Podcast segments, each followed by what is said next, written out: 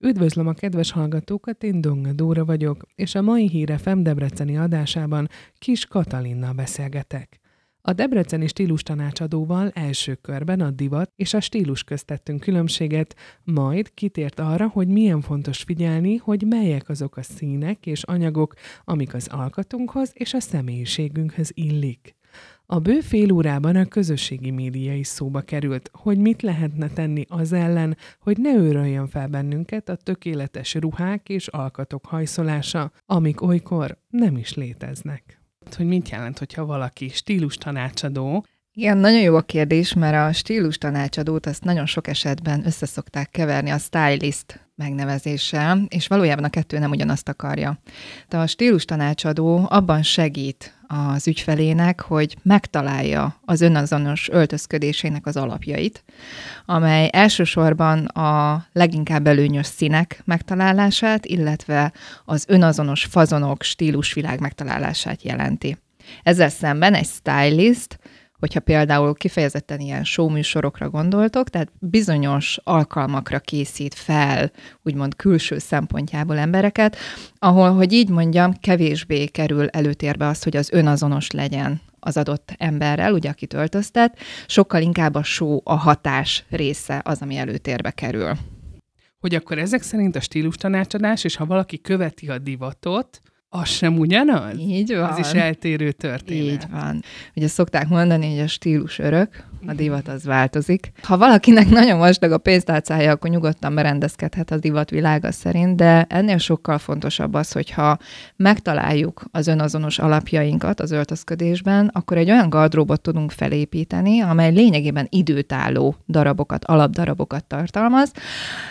És az, a divat egyébként nem egy ördögtől való dolog, tehát hogy én azt gondolom, hogy nagyon jól lehet belőle inspirálódni, viszont az fontos, hogy ne az adja a ruhatárunknak az alapját, mert akkor lényegében ö, időszakról, évszakról, évszakra változtatni kell, vagy sok esetben, sok elemben változtatni kell a ruhatárunkat. Ezzel szemben, hogyha valaki egy önazonos ö, ruhatárat épít fel, abban tényleg időtálló klasszikus darabok kaphatnak helyet. Beszélgettünk arról itt, és akkor említetted a korábbiakban, hogy színtanácsadással is foglalkozol. Ezt fejtsük ki bővebben, hogy ez mit jelent, mert úgy gondolom, hogy sokan talán nem is ismerik, hogy ez így mit van, jelent. Így van, nagyon sok esetben, hogyha megemlítem például, akkor lakberendezésre gondolnak teljesen jogosan egyébként sokan. Az utóbbi néhány évben került előtérbe az, hogy az öltözködésben is lehet tudatosnak lenni, és ebből a szempontból a megfelelő előnyös színek választása az egy kulcsfontosságú dolog. Ezt úgy kell elképzelni, hogy nekem van körülbelül száz-százötven színkendőm, de ez tényleg úgy, úgy értsd, hogy a, a szivárvány mindenféle színében, tehát van egy sárgám, annak van tizenöt árnyalata, és a pirosnak, és a kéknek, és a minden. És gyakorlatilag ezt kezdem el az ügyfél nyaka, az arca köré tenni, tehát egyenként a színeket, és azt figyeljük, hogy a különböző árnyalatok mellett mi történik az arccal. Ugyanis azt kell tudni, hogy létezik egy úgynevezett évszakelmélet, ami azt jelenti, hogy minden ember kivétel nélkül besorolható egy úgynevezett évszak színtípusba, és ez a színtípus, évszaktípus megmutatja azt, hogy mik azok a legelőnyösebb árnyalatok, amelyeket, hogyha az arca közelébe helyez, akkor az arca ragyogni fog, egészen megváltozik a tekintete, más lesz a kisugárzása. Nőknél ugye kifejezetten előnyös, mert akkor jobban tudjuk a sminkünket is finom hangolni, de az ékszerek választásában is segítség lehet, tehát ugyanúgy uraknak is csináljuk ezt a színelemzést. Sok esetben a szemüvegválasztásban is nagyon nagy segítség lehet, hajszínválasztásban, tehát minden lényegében, ami rajtunk, a színekhez kötődik, abban egy nagyon jó iránytűt mutathat az, hogyha a színtanácsadás alapján megállapítjuk a színtípusunkat. Melyik a jellemző, hogy melyik nem foglalkozik ezzel leginkább? A nők vagy a férfiak azok, akik a stílussal vagy azzal foglalkoznak, hogy mi van rajtunk, mit viselünk? Nők, egyértelműen nők. Tehát mi nők, és most ezt teljes szeretettel és jó indulattal mondom, nagyon hiúk vagyunk, tehát nagyon adunk arra, hogy hogyan öltözködünk, hogyan nézünk, és szerintem ez így van rendjén. Életkortól függetlenül érdekes ez a kérdés. Tehát ahogy látom hozzám, tényleg tizennyolctól egészen hatvanhoz közeli korosztály hölgyképviselő képviselői egyaránt megfordulnak. Minden életkornak megvan a maga kihívása és szépsége, és azt, hogyha önazonosan tudunk öltözködni, hogyha harmóniában vagyunk a külső megjelenésünkkel, az nagyon erősen dolgozik befele, és befele is hat, úgyhogy kicsit azt szoktam mondani, hogy a, az én munkám is egyfajta segítő szakma, hogyha így tetszik, ahol nem belülről kifele, hanem kívülről befele dolgozunk saját magunkon. Ez is szerepel egyébként, ez a kérdés is szerepel a listámon, hogy mennyibe segíti, vagy mennyire tudatosan gyarapítsuk ezzel az önbizalmunkat, vagy mennyire válunk magabiztossá azáltal, hogy ahogyan kinézünk, vagy amilyen szint vagy ruhát viselünk. Igen, ugye itt a, a magabiztosságot, a belsőnk építését leginkább a külsők, külső visszajelzés adja.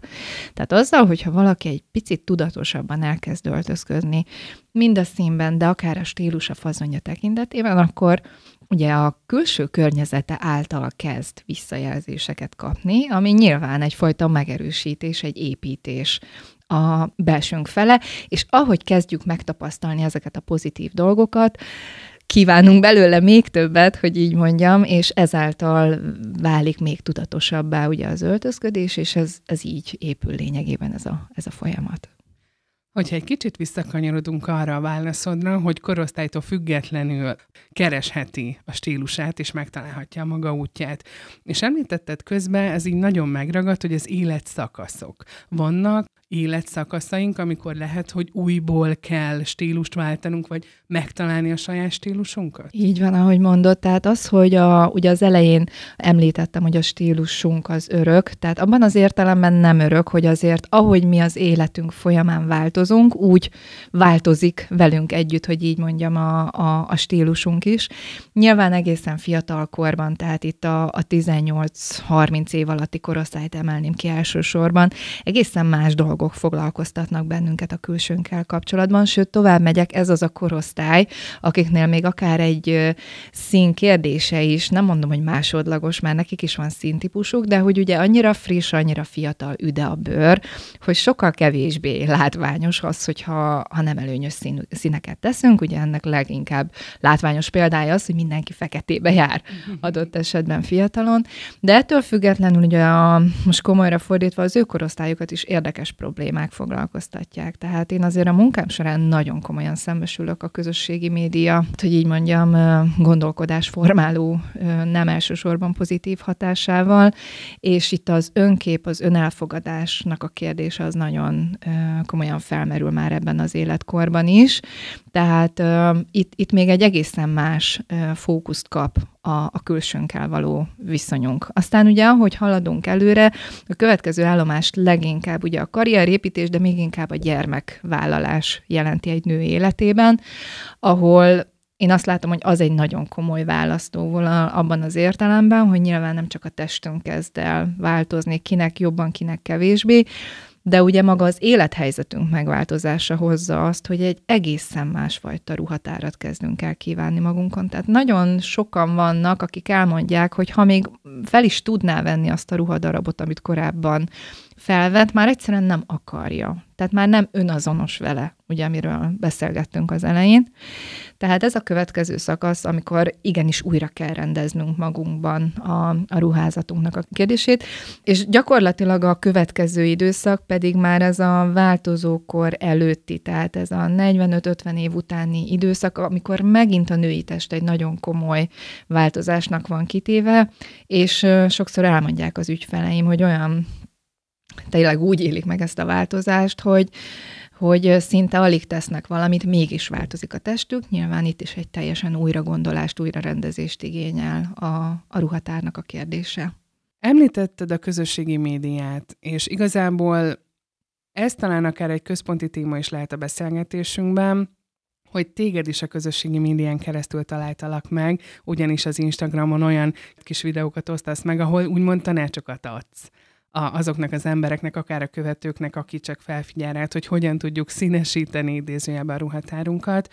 Azonban említsük meg a közösségi médiának azt az oldalát is, ami a tökéletességre való törekvést mutatja.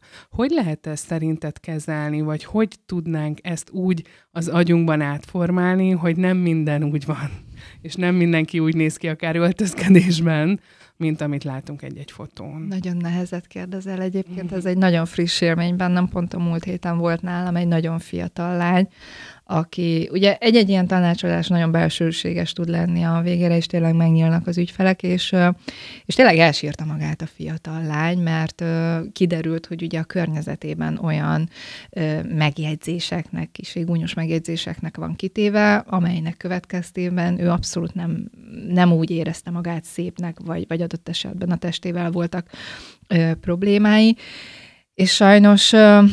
Tényleg ezen gondolkoztam, hogy vajon ezzel mit lehet tenni, mert ez az a korosztály, ahol viszont nagyon, tehát nagyon oda kell figyelni. Egyrészt látom a szülőknek a tehetetlenségét, mert ugye egy olyan, hát nem gépezettel, de egy olyan külső hatással szemben nincs lényegében eszköztáruk, és ugye az, hogy, hogy, hogy a fiatalok fejében mi hogy csapódik le, hát az, az nehezen kontrollálható.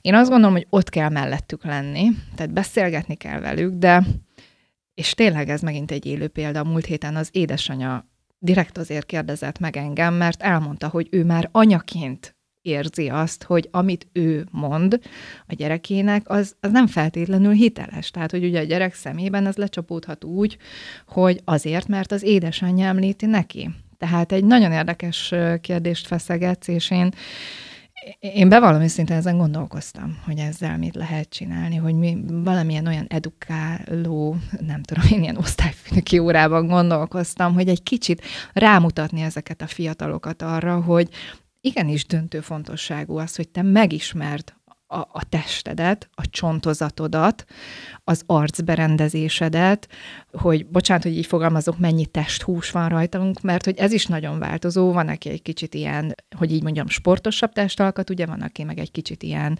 ö, kevésbé sportos, tehát, hogy annyi olyan adottság befolyásolja azt, hogy hogyan nézünk ki, hogy ezt el se tudjuk képzelni. Viszont, hogyha az ember ezt megismeri, és elkezdi rendszerbe tenni, és megtanulja öltöztetni, tehát megtanulja kifejezni ezt, a, ezt az adottságot, akkor, akkor az talán elindítja őt abba az irányba, hogy egy pozitív kisugár, vagy egy pozitív visszajelzés, az, az pozitívan hat az ő lelkére. Hajlamosak vagyunk a ruhatárunkkal, ugye az alkatunknak nem megfelelően öltözködni, sőt eltakarni dolgokat. Stílustanácsadó tud ebben segíteni, hogy nem kell eltakarni, vagy ő megmondja nekem, hogy hidd el, ezt ki kell emelni, mert... Igen. Igen, de nagyon fontos, hogy én egy bizonyos pontig tudom eljutatni az ügyfelet. Uh-huh. Tehát én egyfajta objektív külső szem tudok és szeretnék neki lenni, elmondom a meglátásaimat, a javaslataimat, és az ügyfél eldönti, hogy ő ezzel mit kezd. Tehát, hogy az fontos, hogy senkire nem erőltetünk rá semmit, semmi nem kötelező, mert hogy nagyon sokszor van, és most nem is feltétlen a fazonokra gondolok, pont ma délelőtt volt nálam egy ügyfél színelemzésen, és amikor megérkezett, elmondta, hogy egy ilyen nagyon visszafogott, nagyon diszkrét, fekete, fehér, szürke, tehát ilyen nagyon minimál színek vannak a ruhatárában, ezen szeretne színesíteni. A színelemzés kimutatta, hogy valójában neki Tök, tök érdekes, tök színes színei vannak, hogy így mondjam, és, és megijedt egy pillanatra, hogy úristen, tehát, hogy akkor látható leszek. Tehát, hogy nem tudom, érted-e, hogy mit akarok igen, mondani, igen, hogy, igen, igen. És én azért szoktam mondani, hogy egy stílus tanácsolásra tényleg akkor érdemes elmenni, amikor az ember a belső késztetését megérzi, hogy igen, én szeretnék elmenni, szeretném meghallgatni, hogy ő mit mond, és nagyon sok esetben egyébként egy külső személy, idegen személy által mondott dolgok válnak elfogadhatóvá, mert nem egyszer ugye visszakérdeznek az ügyfelek, hogy de hát ezt tényleg felvehetem? Mm-hmm. És igen, igen, felveheted, de csak és kizárólag akkor, ha érzed azt, hogy te ebben tudod jól érezni magad. És akkor nem biztos, hogy abban a fazonban egyből a legszínesebb dolgot kell venni, mert azért vannak átmenetek. Lehet, hogy abból egy kicsit visszafogottabb színnel kell indítani, vagy éppen fordítva. Tehát, hogy, hogy meg lehet találni azt a finom utat, ahol be tudjuk építeni akár az új színeket, akár egy-egy új szabásvonalakat, és van, akinél ez gyorsabb, tehát van, akinél ez pár hónap alatt lefut, van, akinél legalább egy év. Tehát, hogy én azt látom abból is, ahogy visszajeleznek az ügyfelek, hogy, hogy van, akinél ez gyorsabban érik be ez a dolog, van, akinél lassabban, de mindenkinél a saját maga útja és üteme szerint van rendjén, én azt gondolom. És akkor lehet el is érkeztünk egy olyan ponthoz, ami lehet, hogy sok nő felkapja a fejét, és nincsen azzal tisztában, hogy milyen alkata van. Itt arra gondolok, hogy számtalan esetben látunk olyan fotókat, hogy van alma, körte, háromszög, meg még nem Igen. tudom, milyen alkatok vannak. Akkor ezt lehet, hogy egy kicsit fejtsük ki, hogy tényleg létezik ez, és talán milyen jellemzői vannak ezeknek az alkatoknak. Igen. Fontos-e egyáltalán, hogy ezeket ismerjük, vagy tudjuk azt, hogy nekünk milyen van? Igen, ez, pont ezt erre próbáltam uh, utalni, hogy nem is biztos, hogy ez a lényeg, hogy azt almának, körtének, vagy nyeresznyének, most mondtam, valamit hívjuk. Mert ráadásul az a tapasztalatom, hogy uh, egy nő nem is biztos, hogy feltétlen egy testalkat típusba sorolható be, hanem vannak bizonyos másodlagos jegyei, ami más testalkat típusból beépíthetőek. Ez az egyik. A másik, hogy amikor én három évvel ezelőtt elkezdtem ezzel foglalkozni, akkor valóban ezt a fajta úgynevezett gyümölcskosárbesorolást alkalmaztam én is, viszont ahogy dolgoztam az ügyfeleimmel, ugye láttam a tapasztalat alapján, hogy ez nem ennyire fehér és fekete ez a történet, és utána képeződtem tovább lényegében abban, hogy, hogy ennél sokkal összetettebb az, vagy sokkal fontosabb az, hogy a te arányaidat ismerd meg. Hosszanti, tehát a függőleges arányokat, a vízszintes arányokat, úgymond a három dé, bocsánat, hogy így fogalmazok, de hogy tényleg ez a testkör fogatunknak a, az arányait, és ezeket az arányokat viszonyítsd egymáshoz. Tehát, hogy én, én inkább abban próbálok az ügyfeleknek segíteni, hogy ez a mire figyelj oda, hogy a nyakkivágásodnak meddig érdemes érnie, ha idáig ér, akkor alul mire figyelj, ha addig ér, alul mire figyelj, ha ez mintás, akkor mi, mire figyelj, tehát, hogy mert ugye azt gondolom, hogy ha egyfajta tipologizálásba gondolkozunk, akkor az egy picit ilyen dobozba helyezi a gondolkodásunkat, és azt fogja mondani, hogy ezt igen, ezt nem. Én inkább úgy gondolkozok, hogy ha te szerelmes vagy valamire a A-vonalú hosszú szoknyába, most mondtam valamit, az, annak valami oka van, hogy az téged hív az a fazon, és akkor nézzük meg, hogy azt te milyen anyaggal válaszd, mire figyelj, felül lehetőleg mivel kombináld, milyen cipővel fogod hordani. Tehát, hogy az öltözködésünk az egy az egy sokkal összetettebb kép, mint annál, hogy te most milyen blúzt viselj, vagy milyen nadrágot, vagy milyen szoknyát. Ezért szoktam azt mondani az ügyfeleinknek, hogy amikor a boltba bemegyünk, és megkívánunk egy darabot, leemeljük, akkor egy pillanatra tényleg álljunk meg, és gondoljuk végig, hogy akkor ehhez milyen cipőt fogok tudni hozzávenni, milyen felsőt, esetleg milyen kabátot, főleg egy szoknyánál, mert most meg főleg téli őszi időszakban kifejezetten fontos az, hogy ugye kívülről is, tehát a téli kabáttal és az alatt is próbálunk valahogy egy kicsit stílusosabban kinézni. Visszakanyarodva a kérdésedre, hogy ennél talán szerintem fontosabb az, hogy megismerjük a testünknek a részleteit, elkezdjünk vele barátkozni. Igen, vegyük tudomásul azt is, hogyha nem tudom, picit szélesebb a csípünk, apopsink, stb., ami még mindig lehet egyébként egy, egy nagyon erős pozitívumunk is, és ezeket a dolgokat kell szépen helyére tenni, és az meg talán egy másodlagos kérdés, hogy azt milyen testalkat típusnak hívjuk. Mennyire fontos az, hogy milyen anyagból van az a ruha, vagy milyen anyagot viselünk magunkon? Mennyire fontos, hogy ezt hogyan tudjuk kiválasztani? Meg egy kicsit reflektálva arra, amit mondtál, nekem ilyen egy mondat jutott eszembe, ami az emberek többségében ott van, hogy nem a méret a lényeg. Így van, szóval, így van. Hogy mindenkinek megvan a mérete, de mégis valahogy lehet ez anyagfüggvénye. Így van, így van. Ez el. Nagyon fontos, amit mondasz, hogy tényleg nem a méret a, a lényeg, mert hogy egy iksz-es, harmincnégyes méretű ruhában sem feltétlen vonzóbb valaki, hogyha nem önazonos dolgokat vesz fel magára, és tényleg ismerek olyan cuki plusz size, kicsit kerekdedebb hölgyeket, akik viszont annyira önazonosan öltözködnek, hogy még komolyan mondom, nekem is irigylésre méltó, és az anyag az lényegében a, a ruhának a lelke. Két szempontból tartom fontosnak a, a tudatosabb anyagválasztást. Részben amiatt, hogy bizonyos, tehát itt is a testalkathoz kanyarodok vissza, hogy bizonyos testalkat típusok, illetve arányok szerint megvan az, hogy mi az, ami inkább javasolt, mi az, ami kevésbé javasolt az anyagválasztásba. Ilyenekre gondolok, hogy kicsit erősebb, kartonosabb anyag például, vagy inkább egy puhább, körülölelő, kicsit lengébb anyag, mennyire legyen mintás például az anyag, hogyha a színezetére gondolunk. Tehát ez az egyik része a dolognak, a másik pedig, hogy a ruhaipar ö, rengeteg ö, felesleges ruhát termel, tehát környezet ö, szennyezés szempontjából sem elhanyagolandó az a kérdés, hogy, ö, hogy milyen az anyagnak az összetétele, ugye most már egyre több, akár már fast fashion, de hogy egyéb lelőhelyek is ö, megfordulnak, ahol kifejezetten tudatosan ö, vannak a, az anyagok összeállítva, pont az újrahasznosíthatóság kérdése és a, a fenntarthatóság kérdése miatt. És csak itt lábjegyzetként említem meg, hogy egyébként nem mellesleg a second hand, tehát a, a kicsit a használt ruhavonalaknak a, az erősödése, vagy a tipikusan a gardróbcsere akcióknak az erősödése, azért az nagyon megfigyelhető, és ebből a szempontból például pont a legfiatalabb korosztály az egyik legaktívabb közösség, mert hogy náluk kifejezetten fontos szempont a, a, tehát inkább így mondom, hogy kifejezetten gyakrabban fordul elő azt, hogy mondjuk használt ruhát vásárolnak, vagy olyan helyen szerzik be, ahol tudják, hogy nem feltétlenül legújabb, vagy adott esetben zöld szempontból egy sokkal fenntarthatóbb ruhát tudnak választani.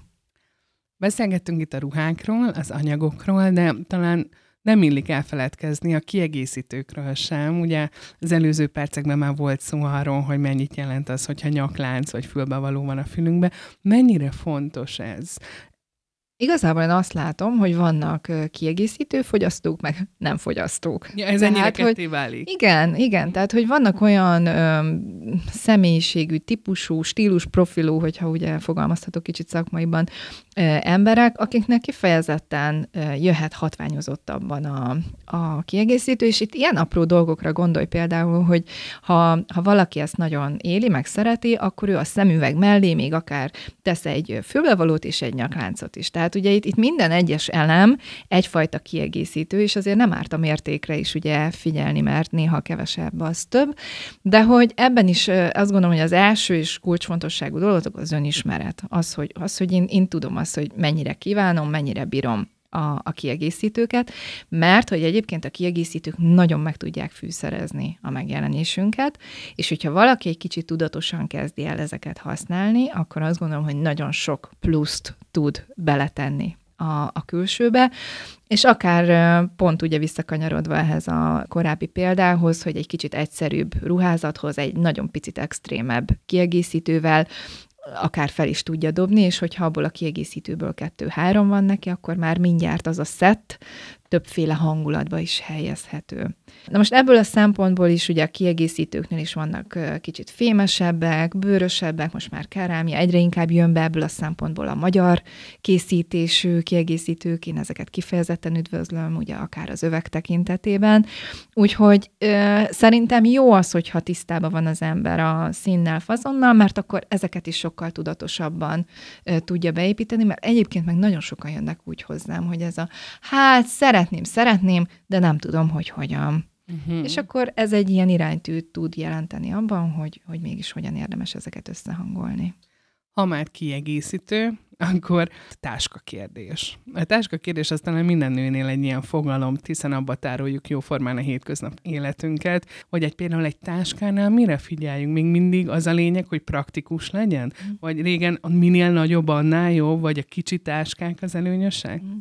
A kérdés első részére válaszolva, most már azért nagyon be van lazulva a stílusvilág, hogy így mondjam, tehát már az a szigorú cipő, táska, szín, kötöttség, ez, ez feloldódott.